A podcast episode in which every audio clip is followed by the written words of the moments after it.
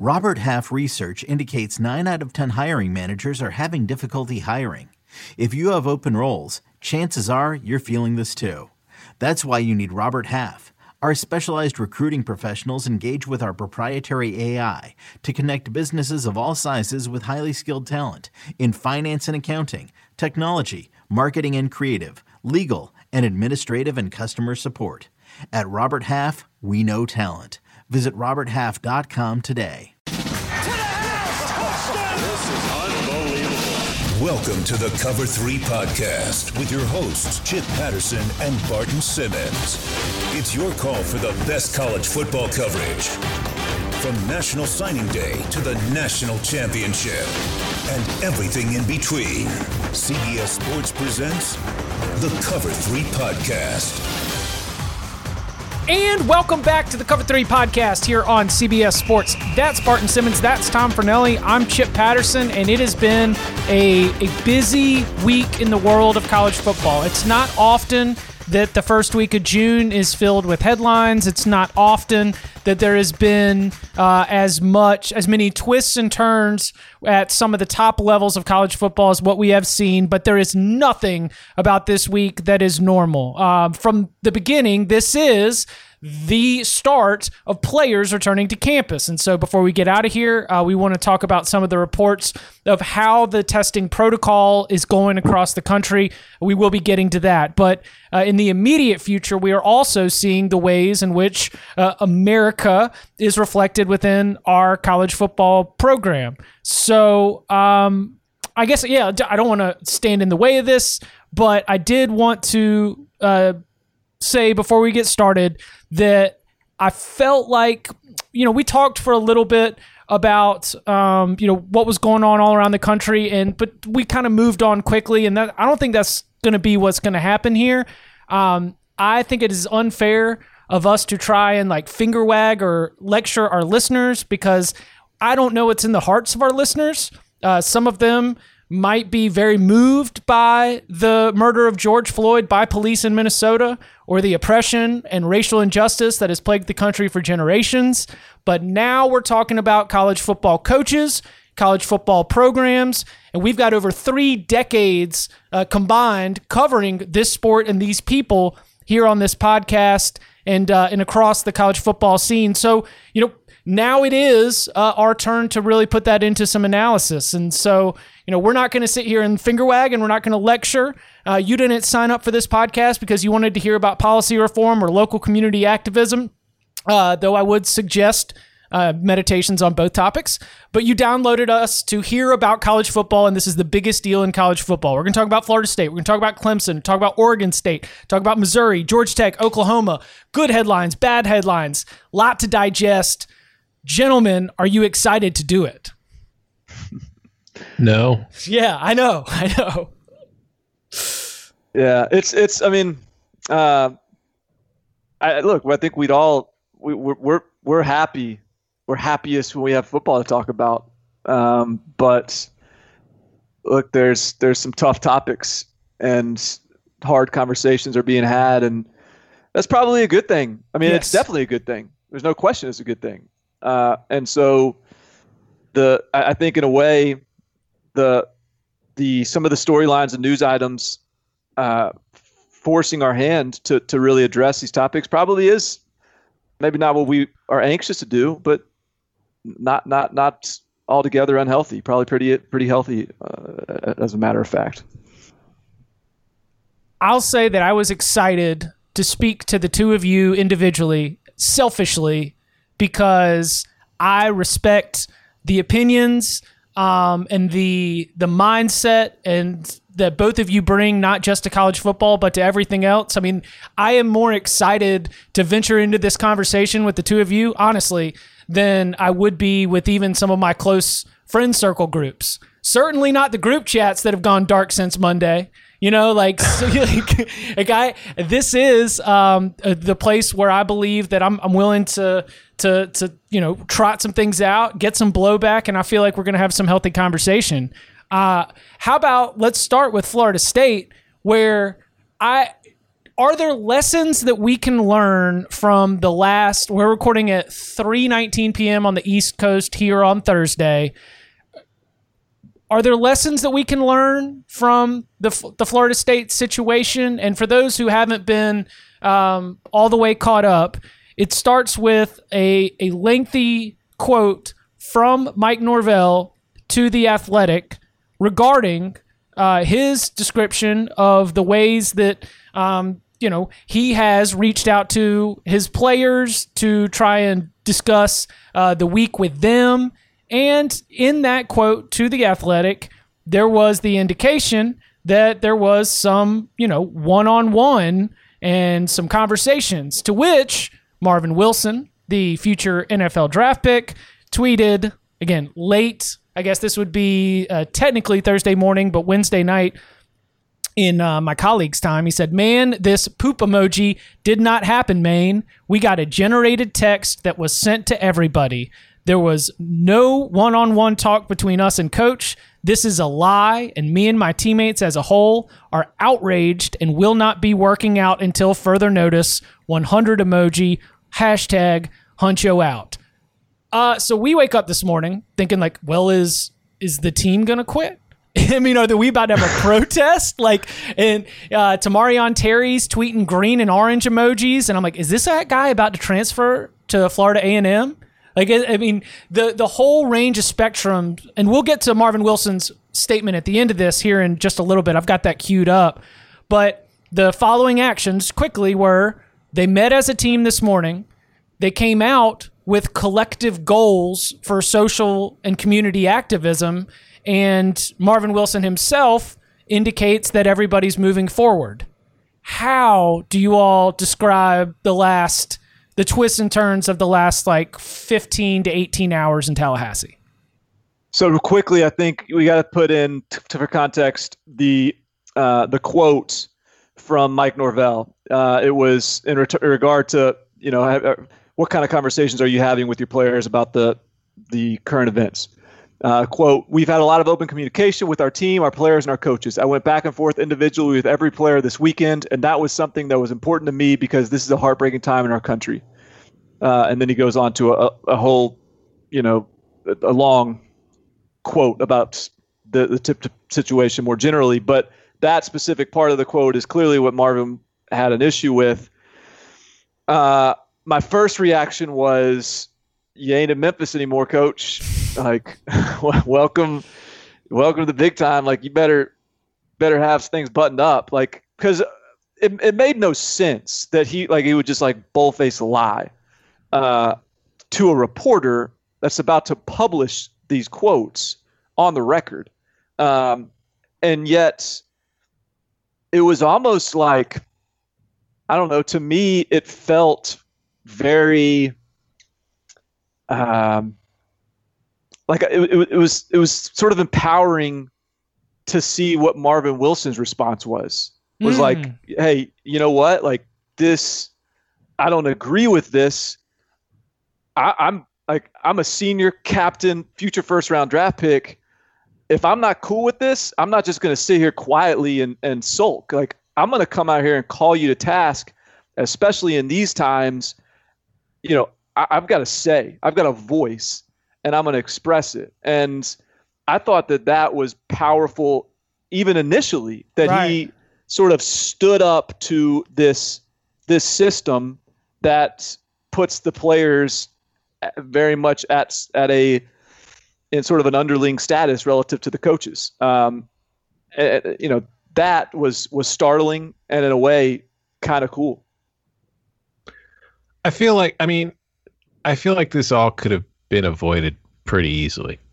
Honestly, I I think first of all, I think the mistake Norvell made and the mistake that he owned up to in his statement that he released on uh, Thursday afternoon is that he was, you know, he he he he poorly phrased what he was saying or he was trying to get across. And when you're in his position and you're speaking on behalf of that program, you got to you got to be clear about what you're saying. And while it, he doesn't come, there's no quote that says I had one-on-one conversations with each player. He did say he had a back and forth individually with every single player, and he could have been more upfront about saying I texted every player. Some I had conversations with some of them, but I texted every single one and let them know that I'm here to talk to if they want to talk. And I think that's where Marvin's reaction and miss, you know, is justified. And I, I agree with you, Barton. I'm, I'm happy that players now have that position where they can go and express this kind of thing where people could see it and it can bring about you know like repercussions. Not and the repercussions for this shouldn't be drastic because it's not like there was anything heinous done here. But i also think that and i i didn't go to school for journalism but i feel like this could have been solved really easily with just one simple follow-up question. After you got that quote after you asked the question as a reporter because that's the thing that sticks out as the very top i would just you could have just asked so you spoke with every single player individually. And that gives the person you're interviewing a chance to clarify what they said if what they said was a mistake. And if that if that follow-up question, if Norvell says, Yes, I spoke to every single player individually, all right, cool. Then yeah, that's what he's saying. So I just feel like one little follow-up question could have avoided a lot of confrontation here. I am I weird that I'm glad that the confrontation happened? Or no, not because I'm okay. glad it did too. Because this was, in the end, it's kind of a blessing. Uh, you know, it was it was different mistakes that led to a very useful and demonstrable or demonstrable, you know, kind of situation where somebody screwed up, got called out on it, realized their mistake, spoke to the team about it, and now there's been an open line of communication, which is what was originally intended to be expressed to begin with, between the coach and the player. And I think that in the long term is a very good thing. I we I, oh, go ahead.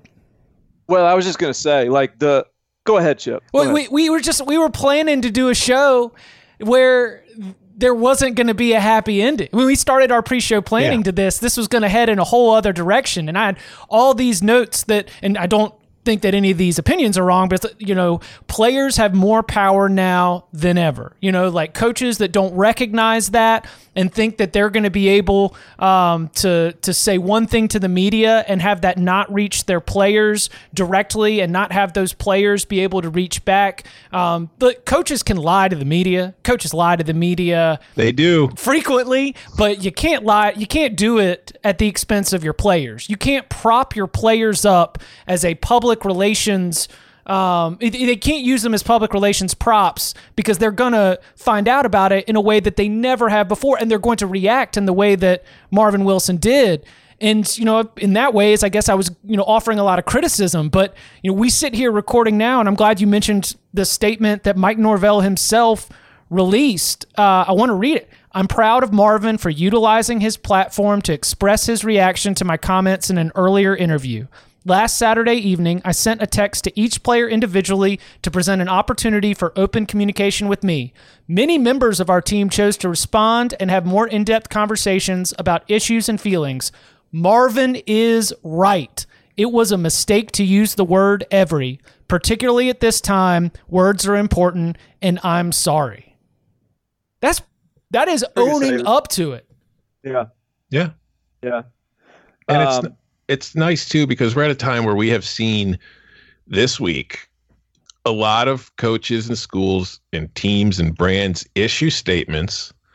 And while it's good that they're doing it and it's something that we need to see, lo- if we're all being honest, we've seen this kind of thing before. And a lot of the things that have said were things that will be said and then not really acted upon. And this is an instance where a coach said something and it intentional or not, I'm not. Again, this isn't the. Uh, I'm trying to argue, but he said something. He said he was going to try to do. You know, he's talking about how he wants to talk to his players. He wants to communicate with them. He wants to be. He wants them to feel that they can move on and communicate with him. He erred. His player called him out, and then the person followed up on what he said he's trying to do. And I think that is very important, and I think that's a very good thing. And hopefully, all the coaches, teams, leagues, brands will back up their words with actions, kind of like we saw Marvin Wilson do and Mike Norvell do now in response. Yeah, the, the two the two final sort of takeaways, and, and, and Marvin Wilson had a had a response as well, sort of burying the hatchet and also expressing the the, the takeaways from the meeting they had yeah. and the action that they're going to take, and and and that was encouraging. And so, I, I thought the, the the the two other sort of takeaways from this whole incident to me were were one like it really felt when I went to bed, or, or maybe I was even like I might have even woken up in the middle of the night and seeing all this stuff. Um, but certainly when I when I woke up in the morning early on, like it really felt like, oh my god, like Mike Norvell might lose might his not job. make it through this. like if the te- uh, like if it was just a total lie and the team just totally turned on him, like that, like how do you even come back from that? I, I think some of the you know s- some of the pieces were filled in and and and obviously the the kind of story came to a came full circle and came to a conclusion that was productive for everybody but it, it got real there for there was there was several hours there where like the there was legitimate talk in like social media circles like how are how like how long till Mike Norvell is takes you know steps down um, and then the other thought I had was like this is this is the new world. The the name, image, and likeness stuff is coming. Mm. You know, social media has already given players a voice that they'd never had before. The the the the racial dialogue uh, that's going on right now in terms of just the movement we're we are witnessing and experiencing and partaking in is is going to further like empower players to the point where the just this kind of the old school perspective of like you know players will talk when I say they can talk and there's only one voice for the team and it's you know everything we do is about you know getting you guys ready for Saturday and limiting distractions and all this stuff like that that's they start to chip away pretty significantly and pretty quickly and I think this was a, a incredible illustration of that. It's just like you know Marvin Wilson, in a lot of ways, is and was a more resonating voice than Mike Norvell. I mean, Marvin Wilson's been at Florida State longer than Mike Norvell. Mm. mhm. Marvin Wilson's about to make more money than Mike Norvell. Like that, there's, you know, and, and so I just think like it's it's going to be really interesting as these guys continue to be propped up in a in a in, a in a way that's sort of more driven by their like market value and their visibility. Uh, I, I think you're going to see guys take a stand and and and and coaches sort of have to uh, hand over a little bit of the equity that they have in their programs. Took a stand. We got what we wanted, and we are moving forward. I appreciate Coach Norvell for encouraging me to use my platform and to speak for what me and my teammates believe in. Be the change that you needed when you was growing up. And here is him in his own words. Hey, coming back around full circle. Uh, yesterday I took a stand. That was not only for me or FSU football, not even for athletes in general. It's for Big George Floyd, black people in general, for our oppression that we've been going through for over 400 years. You know, I want to say shout out to Colin Kaepernick for really being the first athlete I ever saw really take a stand for something that he believed in. And I believe thoroughly that black people has been oppressed for way too long in America you know, moving forward, yeah, we, we met as a team today, coming together, and we're gonna do three things. One, we're gonna be everybody on the team is gonna be registered voters going forward. That we're gonna have our say so on this next election. I encourage everybody, every black person, every athlete, every anybody that has a say so that's willing to vote to go out and vote to help this next election. Two, number two, we're gonna move forward and we're gonna do different fundraisers and different things like that going forward to help give money to organizations to help send black kids to college because we need we need more more doctors, we need more lawyers, we need more politicians, we need more people with say so of color. Number three thing, number three, what we're gonna do is we're gonna do do more fundraisers and to help uh, kids around Tallahassee.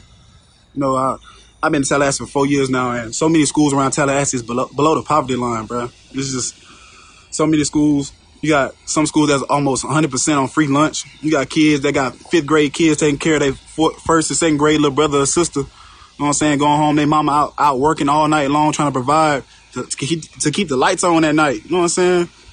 And different things like that. That's it really ain't fair. You know what I'm saying? As a black man, as me, had to re- really, really had to see that growing up. That hurt. Going back and seeing different kids go through the same struggles I had to fight growing up. You know what I'm saying? Just me being a man of color. I want to be that change. I want to be that guy to go out with all these tattoos on my body. And he goes on to describe the change that he wants to be a part of in terms of showing a good example. Um, when he, and you're right about this, Barton, when you mentioned it, he, he seemed to understand in his video statements posted to his Instagram and his Twitter account that he's about to be a millionaire.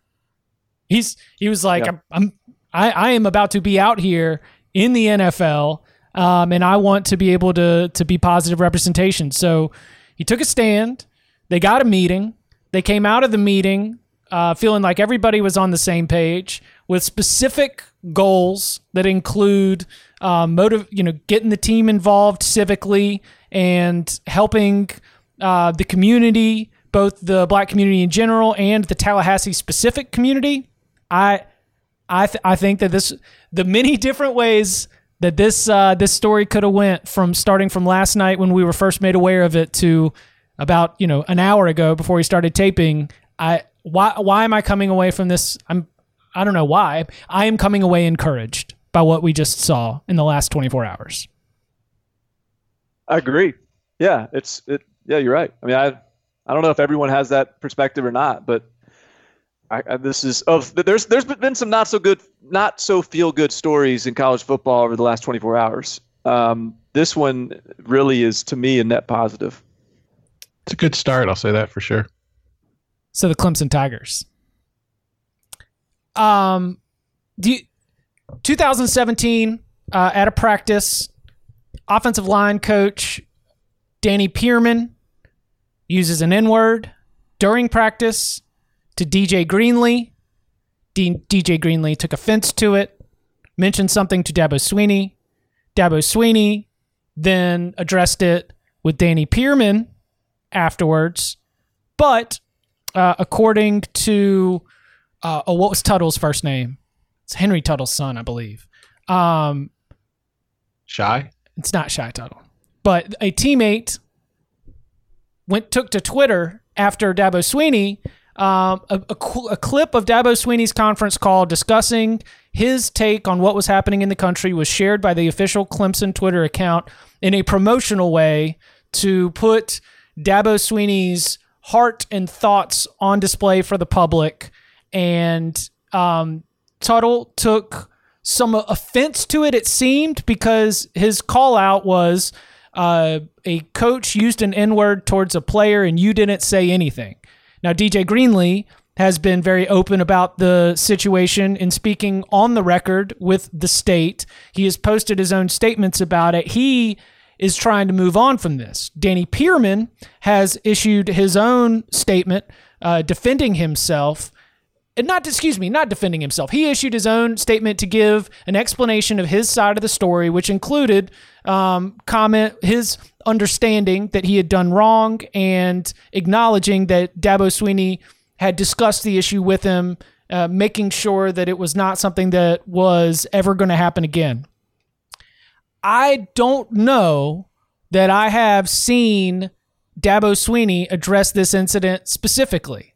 And I don't know if I, Chip Patterson, need Dabo Swinney to address this incident specifically, but I understand if someone else really wants to hear Dabo Swinney come out and address this 2017 inc- incident. It, this week, the headline is absolutely just going to fly and it's going to create a different conversation around Dabo Swinney. Um, and I, I'm curious to hear if y'all, number one, do you, do you care what Dabo has to say right now? Do you do you want to uh, hear what Dabo has to say about the incident? And then number two, do you think that it's important in the larger sense for Dabo Swinney or for Clemson whether or not he discusses this incident? What do you think, Tom? I think he should address it. Yeah. I, I think that if you are the face of a program, if you are the representative of a program and you go into a player's living room and tell their parents that, you know, you're going to be the one taking care of them for the next three, four years, however long they're going to be a part of your team and playing for your team, that when something like this is brought up and, you know, not just like a coach being mean to me, but something like this, which is a step further than that, then yeah, you have a responsibility to address your team at a minimum. Maybe you don't might not have to hold a press conference about it. You don't might not have to make it public, but you need to address your team at the minimum. And based on I, I don't know if that happened based on what we've seen from social media from, you know, Kanyon Tuttle. I it's I don't think that's happened. I think that the players would like that to happen. I don't know if it will. I think now the fact that you didn't is leading to this, which is going to be a much worse situation for you. And I think that this is something that shouldn't have happened. This is something that could have been addressed head on. It could have been a learning moment. It could have been a teaching moment. And instead, it was just, to me, if this has came up, it's like, hey, yeah, having Perriman apologize to Greenlee is important, and maybe for Greenlee that was enough, and maybe that was you know that's all that he wanted at the time, and that maybe that's why it didn't happen. But I still think that if I'm a coach and this situation happens where somebody that is in my employ working for me says something like that to one of my players, I'm going to address my team because I'd like to get out. You know, I, I, would just like to address it and have it taken care of. I don't want to just hope it goes away because if it doesn't go away, it becomes a huge problem. Yeah, um, I, I mean, I think obviously there was a bit major mistake in in what was said, and I think there was a, a mistake by Dabo in in not addressing it head on with the team at the time. I think that's you know that's the type of thing that is a big enough deal that you just need to get it out in the open, and maybe that creates the conversation that needs to be had at that time, which was what, whatever it was two three years ago. Um, I also think, like, I do think it is relevant that I don't think either player, certainly, you know, certainly not DJ Greenlee, and and not uh, is it is it Karen Tuttle? Kanyon. Kanyon. Kanyon and, Tuttle. Yeah, and his dad's name is Perry Tuttle. Perry Tuttle was former Clemson wide receiver. So there's, I mean, he's this. This is coming from son of a former Clemson player. Obviously, Kanyon Tuttle was not leading the team in receptions at the time, but this is a, a family that is very closely tied to the Clemson football history. And yeah. Shy Tuttle was a defensive tackle from Tennessee. Right.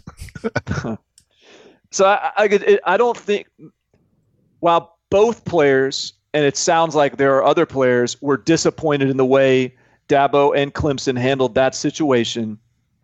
I don't think either player has expressed a sentiment that they felt like Dabo is racist or a bad person or anything of that nature.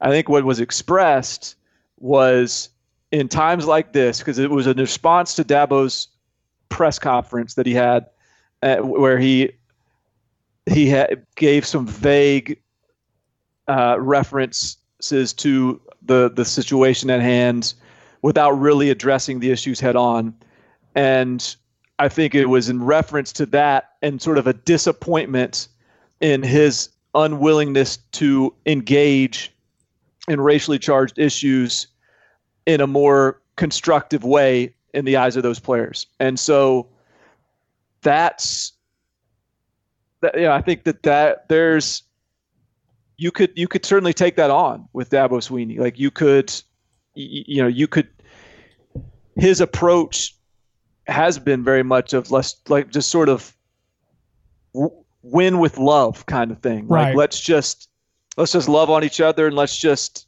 let's just you know stay focused on the task at hand and you know as long as this team is is about love and you know we have faith in God then things will take care of themselves and you know we can trust that that's going to happen and so I think that you know you can you can agree with that you can knock that but I think that's what ultimately those players had issue with. Am I wrong in that? I don't think so. I mean, it's it, it's a tough conversation to have, which is why your initial inclination might be not to have it if right. you're Dabo Swinney. Right. But the fact that it's a tough conversation to have is probably why it needs to be had. Right. It's a tough situation overall, and to just have it helps give everybody a better understanding. And I will just say, I mean, I know Perriman apologized to Greenlee, and he should have, but Perriman should have apologized to the entire team because a coach shouldn't be doing that.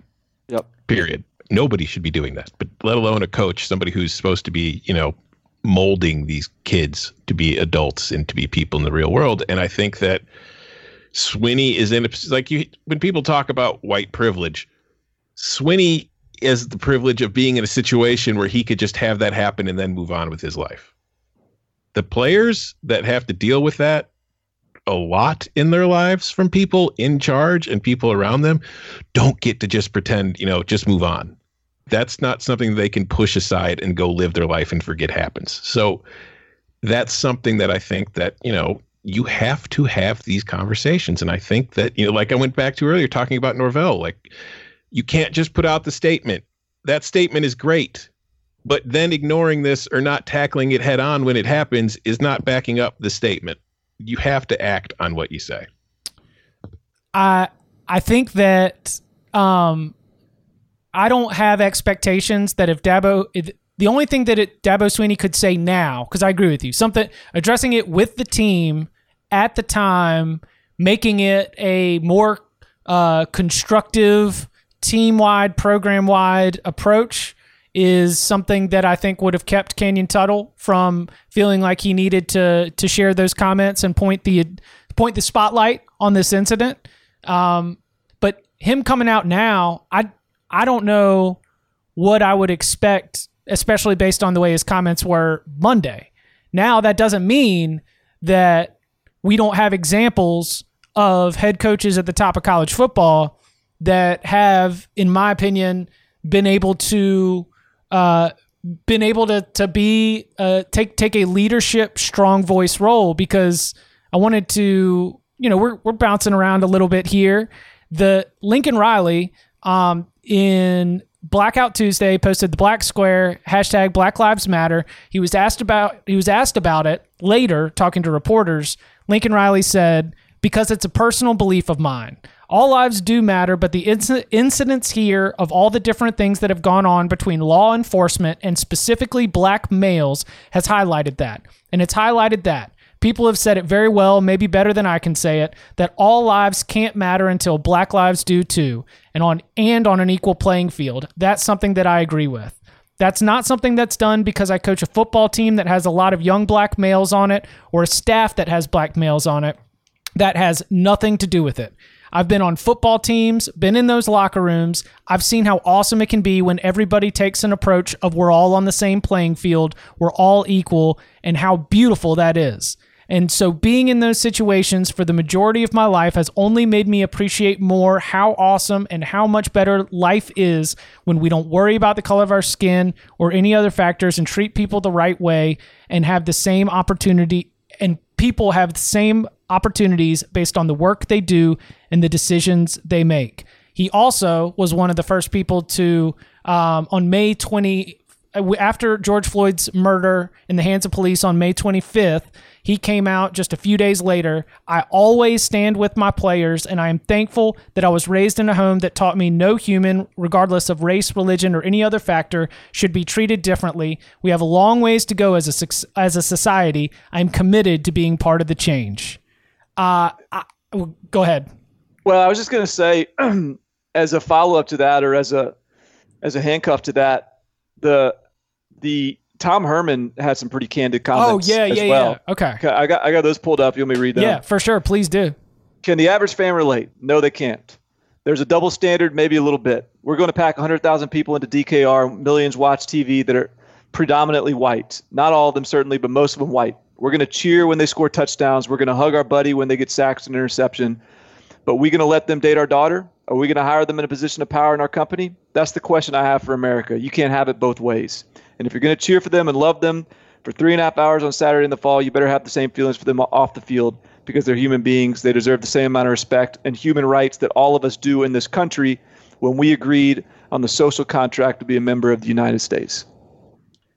Do you think it's an age thing? Is it just the young guys are a little bit are are programmed a little differently? Because I don't know if I am asking uh I, I don't know if I'm asking every college coach to be so candid with it, but man, it's Tom, especially like in the you know you're talking about the brands and the the very like PR written statements that we're seeing when we're getting some of these candid more emotionally more emotionally honest comments from coaches at the top of college football, it it really stands in comparison. And I I don't know why that is that we are seeing that maybe now or or why it is college football coaches um, that seem to be breaking from the mold where like you like you mentioned Barton the mold of the college football coach is not to be letting your guard down in the way that we've seen from Lincoln Riley, Tom Herman and some others.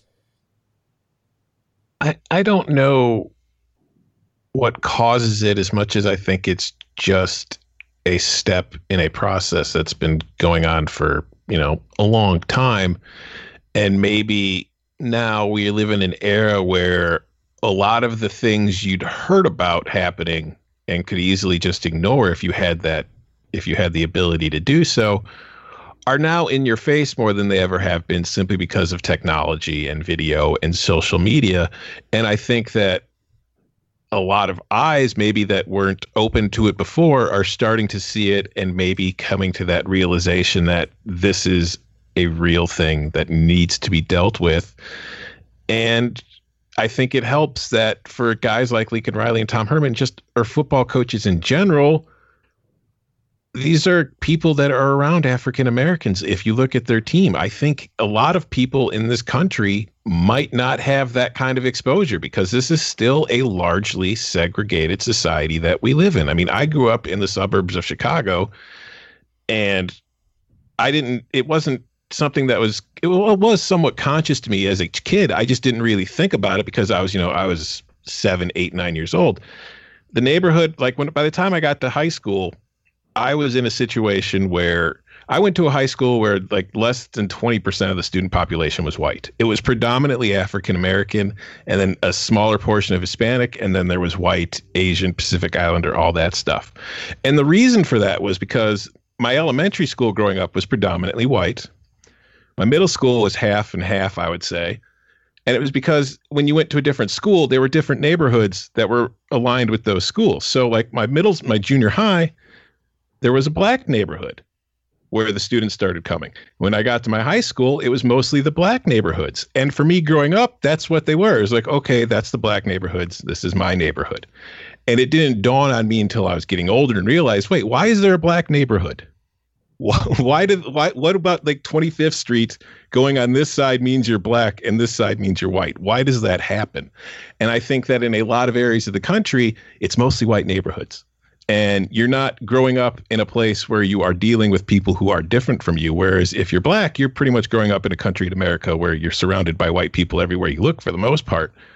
And i think that guys like lincoln riley and tom herman and other coaches are in a position where they're around african americans all the time and they get to know them and they get to hear their stories and it opens their eyes and their perspective to somebody else which is something that a lot of people don't have.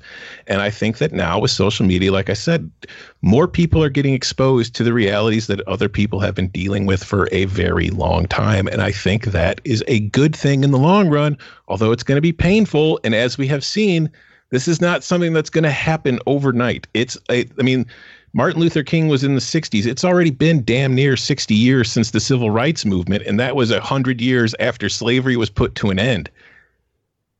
There's a long way to go here. So I, I, st- I still think that in football, the old school approach is winning games. That's the old school mentality, winning football games, college football, building rosters, and the the team camaraderie team building that is is constructed within that roster is is done so with a purpose of winning football games. And you're all searching for a common goal. And in doing that you know we we find harmony. We cross economic socioeconomic and, and racial bounds. And we become a team. And and this kumbaya. And like i think that, so there's there's a still a very football minded uh, genesis to like the way a lot of these sort more older generation coaches think. You know, the Herm Herm Edwards in Arizona State sent out a, a video about like we're all in one huddle together, like we need to huddle up more or whatever. And and, and I think that that's like that's fine, but it, it is it doesn't the the more the, the the newer generation of coaches I think have begun to understand or, or at least several of them, a lot of them have embraced the idea that their job is to do more than just win football games. And maybe like maybe it's not that. Maybe their job maybe they still view their job as just to win football games, but they understand in order to do that they need to be more connected with their players beyond the football field. And I think in in t- taking that mentality, it's forced some of those coaches to confront some of those problems that maybe an older school generation of coaches just are a little more reluctant to confront because in their eyes, hey man, let's all let's all lock arms and in this locker room it's a sacred place and I don't care where you're from or or what your background is or what your race is, like we're all a team and that's what the world should be like. And and I just think the reality of that isn't as simple.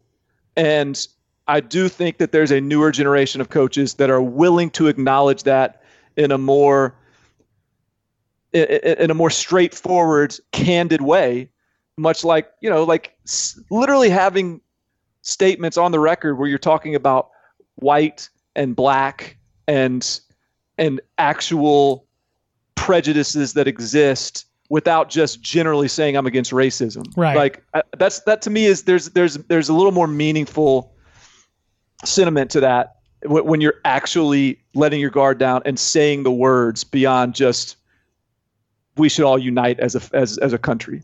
Yeah, Jonathan Smith wasted no time. Uh, audio surfaced uh, form, of former Oregon State tight end Rocco Carley uh, using racist language. Jonathan Jonathan Smith immediately shared the audio with Scott Barnes. They both agreed that the language and attitude is entirely unacceptable, regardless of circumstance or environment. Spoke with Rocco, dismissed him from the team. I will not tolerate racism or hate speech. Uh, Eli Drinkwitz participated with his many players. The Missouri team had a player led walk to the courthouse in Columbia, a walk that included members of the Columbia Police Department and I think university police as well. It included the athletic director and I think university president. Uh, they took a knee for eight minutes and 46 seconds, the length of time that uh, the knee was on the back of George Floyd's neck before he was taken away. And 62 student athletes who participated in the walk also registered to vote in that.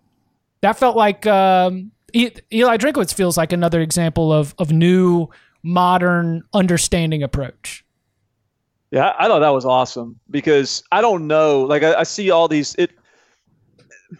You see all these statements coming out, and yeah, I mean, like I said, everyone is against racism, and like at some point, it sort of just became, you know, coaches have to make a statement, and so, you know, what do you what do you even say that that matters, um, other than just acknowledging, you know, you want to be on the right side of of history, I guess, but it's the the hard, the the the the hard part is like figuring out well, what can you do? Like what what can you do to really make meaningful change and affect change and and and I think that that was a really smart and meaningful thing to do for Missouri because what I mean register 85 guys to vote? Like that's fantastic. That, yeah, that's awesome. Yeah, and and I, well, go ahead. I'm sorry. well, I was just gonna say, and like I do, and I think, and like remember when Will Muschamp, and I think it was Will Muschamp, but definitely I think Nick Saban too. Like we're like we didn't even know it was you know, ask if they didn't even know it was election day or whatever. Didn't even yeah. know it was election day, and I, I think that that's going to start to shift to where, you know, if you really want to affect change as a coach, if you want to like live up to whatever your your PR statement says, that's a way to do it. Is to set to give to, on election Tuesdays, say you can't work out today, you can't come into the building, you have to go vote, or you have to go get registered, and that's apolitical but it's just it's just programming your players to be engaged in the in in in their community and in, in the election process. So I think that that by Eli Drinkwitz was is one of the more meaningful things that one of these coaches have done. And a full credit to Eli Drinkwitz for doing that. I think that's tremendous. And I would just say, you know, keep doing it you got to it's it's one of those things you, you do it you got to keep doing it and you got to stick to it and i don't i don't just mean Eli Drinkwitz or any coach, I mean myself, we could all do a little more and try a little harder than most of us have been to this point. Amen to that. Uh, before we hit the break, Georgia Tech also uh, athletic department wide will not hold any mandatory athletics activities on election day this November, encouraging every athlete, football team included, uh, to go and vote. And I know that Geoff Collins has been very proactive in the last week or so in, in encouraging dialogue among his team. I think we're going to continue to see more of that. Uh, coming up on the other side, from one really easy discussion to another, we're starting to see what players returning and the world of coronavirus looks like. Next. So we've got uh, we've got a new beat at cbssports.com. Finally, some lighter fare. I was getting way too emotional. Now we could Now we we can talk could about ease up a little bit. Yeah. I the the new beat at cbssports.com is positive test beat. Which, which I mean, I was it yesterday was Oklahoma State and Iowa State. Today we've got Alabama. Um, I, I guess first reaction is uh, I applaud transparency, I suppose.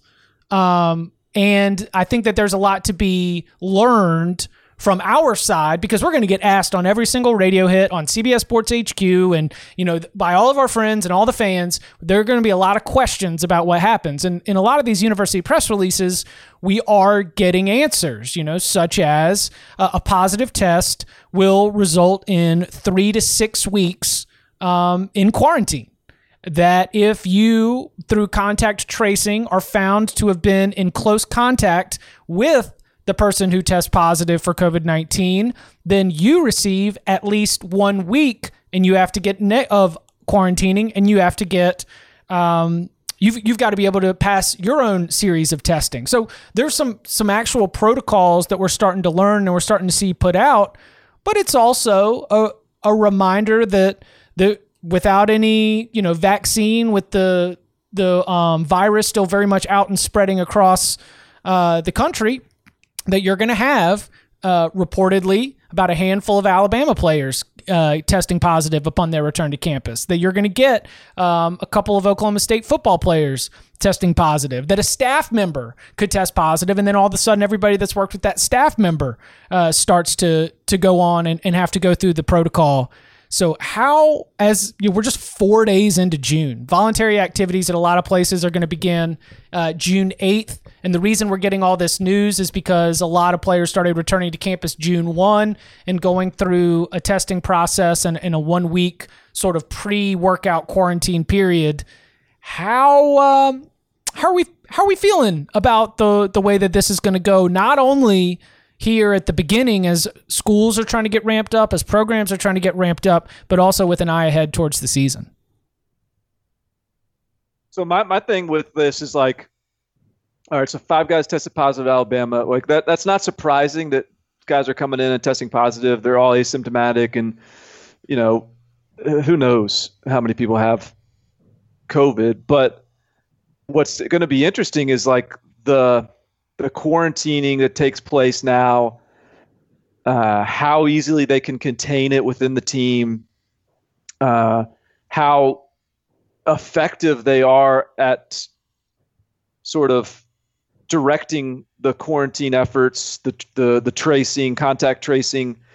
I talked to a coach this week who was saying how they were planning for, you know, like the the equipment guys being able to step in and signal in plays or something. Like they you know the multiple people have to be prepared to call plays. Head coaches may need to be able to call both offense and defensive plays. The quarterback room has to be the most like detail oriented safety precautions to make sure your entire quarterback room doesn't get it. Like if you if your quarterback room has it and or one guy in your quarterback room has it and they've been practicing together in, in close quarters do you have to quarantine your whole quarterback room during the season?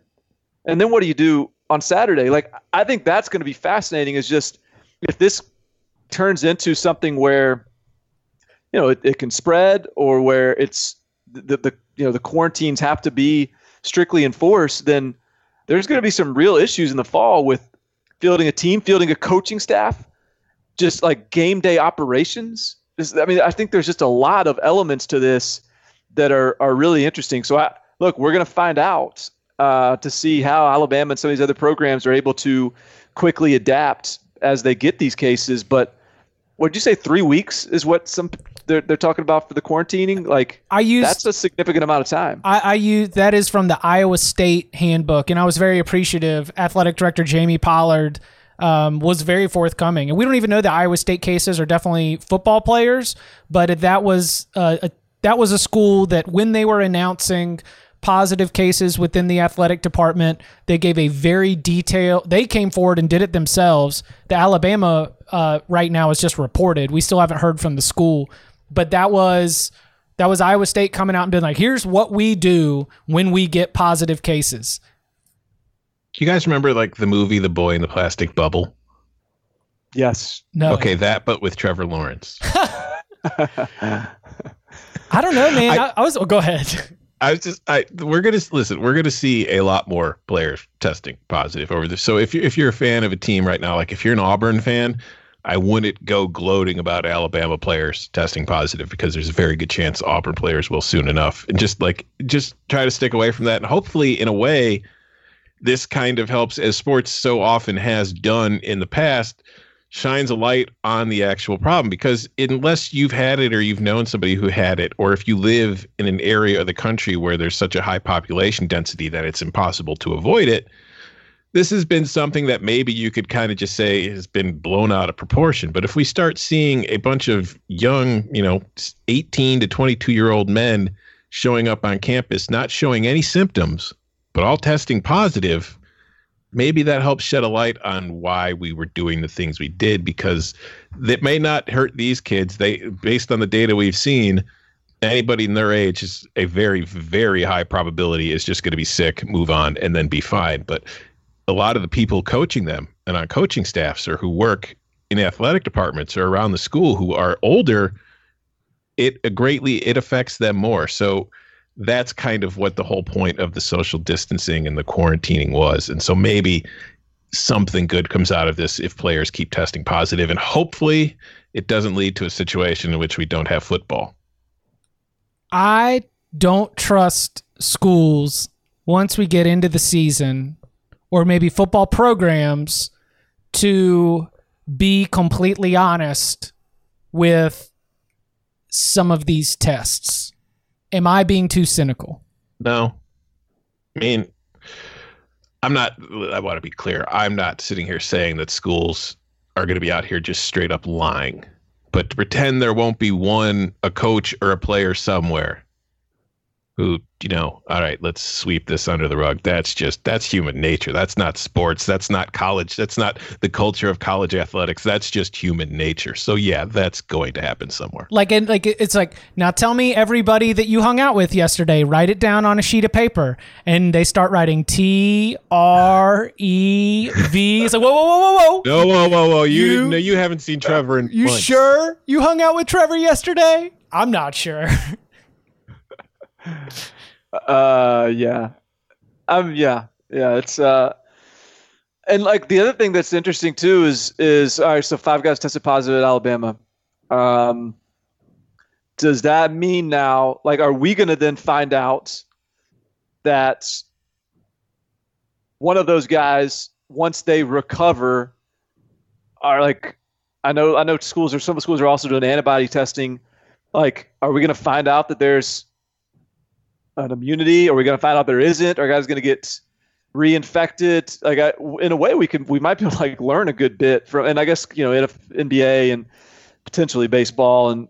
I mean, college and campuses. Period. But, co- but college campuses are like, yeah, like that's a guys are gonna get it. Like, are you it's imp- are you implying that having testing available might lead to being able to figure things out?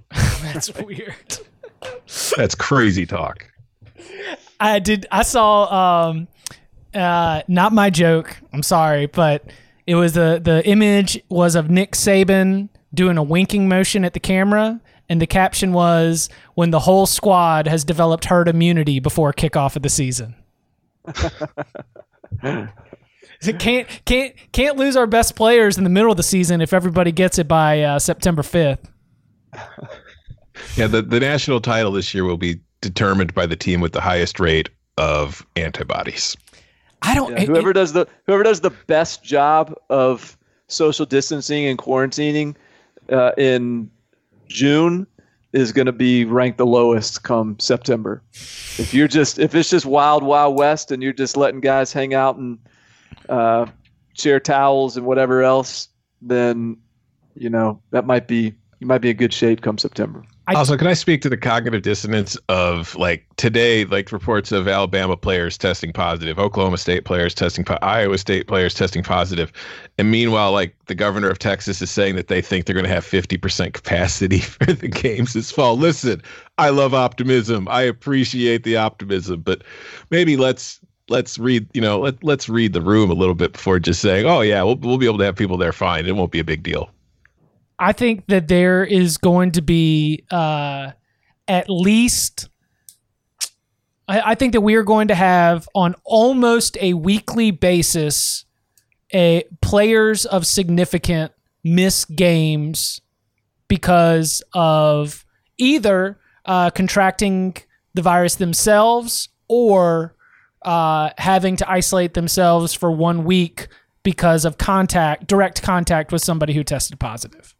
I can't wait until week nine of the season when we have we have trends for the locks episode based on COVID nineteen. It's like, well, trends show that this team is four and zero oh at home when it has fewer than eight players quarantined. that is, it's going to be. Uh, I wonder how much, how much we're going to. I mean, I assume like college coaches, just like they do with their injury reports, they're going to keep their COVID reports quiet. Yeah. Until like we might we might see games we might have a lock and we get to Saturday and the team we have picked as a lock is literally running a wildcat offense because their entire quarterback room is quarantined. We've we've seen that before, right? Where I mean, just a sickness breaks out or a virus. You know, all of a sudden Saturday morning you see the Vegas line take like a four point swing and then right before kick or right as the team's running out, the beat reporters start being like, nine people have the flu, not playing. Turns out 45 pizza delivery guys delivered pizza to a hotel room with the team last night. yeah. It's, it is going, I mean, it's just going to be a factor, you know, and you know, shout out to program depth.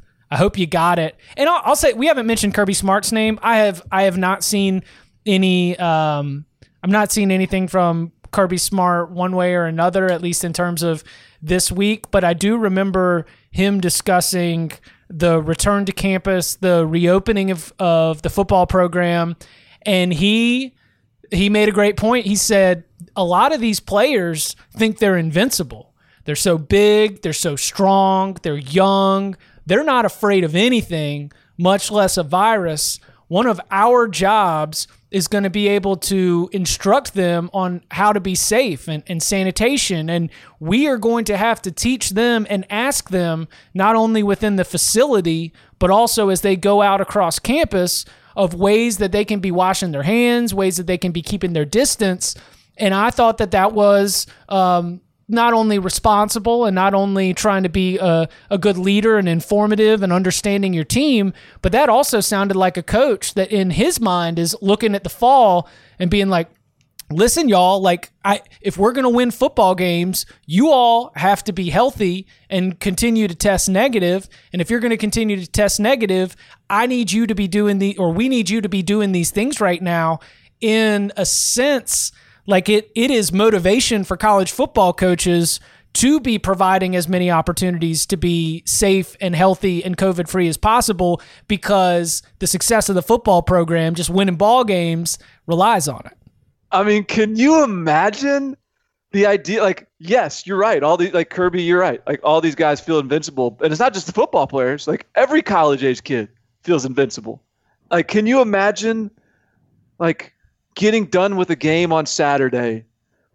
And I just I'll speak for myself. I can't imagine getting done with a game on Saturday and not having an opportunity like and and just like going back to my room for to to, to socially distance and and like you know listen to music or something. Like you want to go out and, and and like have fun and and like celebrate and give high fives you know, give high fives and like holler at some girls. Like that's you know this that that's that's what a college kid does. And the idea that like somehow everyone's just gonna just stay six feet apart for an entire semester to stay safe for the season like it's just incredibly unrealistic. Yeah. so I don't, it's gonna be wild.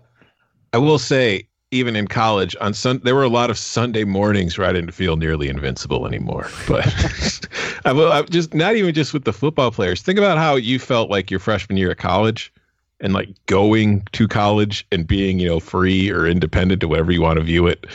Imagine like how the enrolling freshmen this year both on the football team and just regular students are going to feel it's like to enroll at college in this environment and how much that sucks showing up early going home at thanksgiving uh it's gonna be so hot Think about the GPAs are going to rise this fall, though, dude. Like we are to see some record team GPAs because they just because they're not to be out doing stuff. Because they're to have nothing to do but homework, man. oh man, gonna be crazy. Uh any any any other thoughts? I mean, this is this is a topic that we're going to continue to unpack and figure out. As I mentioned, we're recording on June fourth players started coming back to campus June 1st. So in four days, we've already started to dive into it. Um, and we still have, you know, God knows what'll happen by Monday's episode. Yeah, exactly. Uh, any anything else lingering before we get out of here? No, no, I got nothing. I'm just I'm just sitting here, just la- like just I can't stop smiling and laughing at the idea of a college football player just tr- trotting on back to his dorm room every afternoon, just and, getting back on getting back on his computer, playing Words with Friends or whatever the hell. just like no, just I mean, look, in college, I like we would uh, we would we would stick to Saturday nights as our nights to like partake, and that like there was discipline in that, you know. Now now we're just saying like you just can't socialize at all for the entire week hey, group, to stay safe for the season. We're to find out so who's really disciplined. Okay, so who's which which team is to have the uh, the most trouble? Because I unfortunately I do Athens is fun. I think Georgia's in trouble. I'm, I'm, i might have to change all my picks based on what. All right, this is it. Mississippi State. Now's your time. I'm going to have a column up next week. Why party schools football programs are in trouble in 2020. Who's not in trouble? Where is there just nothing to do? Oh, Northwestern will be fine. Shots. that was that was the original Barton Simmons coronavirus pick, right? That was, yeah. I'm still, yeah, like that. Like, there's just another tally in the Northwestern column for why they're going to survive in the quarantine era. Yeah, Northwestern players are thrilled. They get to just go home and read Chaucer or something. They can just hang out. Uh, Rutgers is this good for uh, Piscataway? I don't know. I don't see. Uh, I don't. I don't see the Piscataway folks being super, um, super in tune with social distance. You know, Liberty has been pretty hardcore about uh, just sort of letting people back on campus, but the the the the campus environment I wouldn't think is super conducive to partying. That's I don't know, true. man. I don't know, man. Even even if it's just uh, even if it's just lemonade and donuts, if it's you know open and everyone's sharing it, you right. still still spread it. Bad. Yeah. Is is is communion wine like a Catholic thing, or is that a whole wide Christianity thing? No, it's Catholic. I mean, it's it is Protestants as well. Okay, so maybe that'll you know team will be getting into the communion wine. oh man! All right, He is Barton Simmons. You can follow him on Twitter at Barton Simmons. You can follow him at Tom Fornelli. You can follow me at Chip underscore Patterson. Uh, gentlemen, this has been, I, I feel lighter and I feel encouraged. And uh, like I said at the beginning of the show, I was excited to tackle tough issues with you two because I respect your opinions among uh, anybody else I know. So thank you very much for your time. Thank you for listening. Gentlemen, thank you very much. Thank you. Thank you.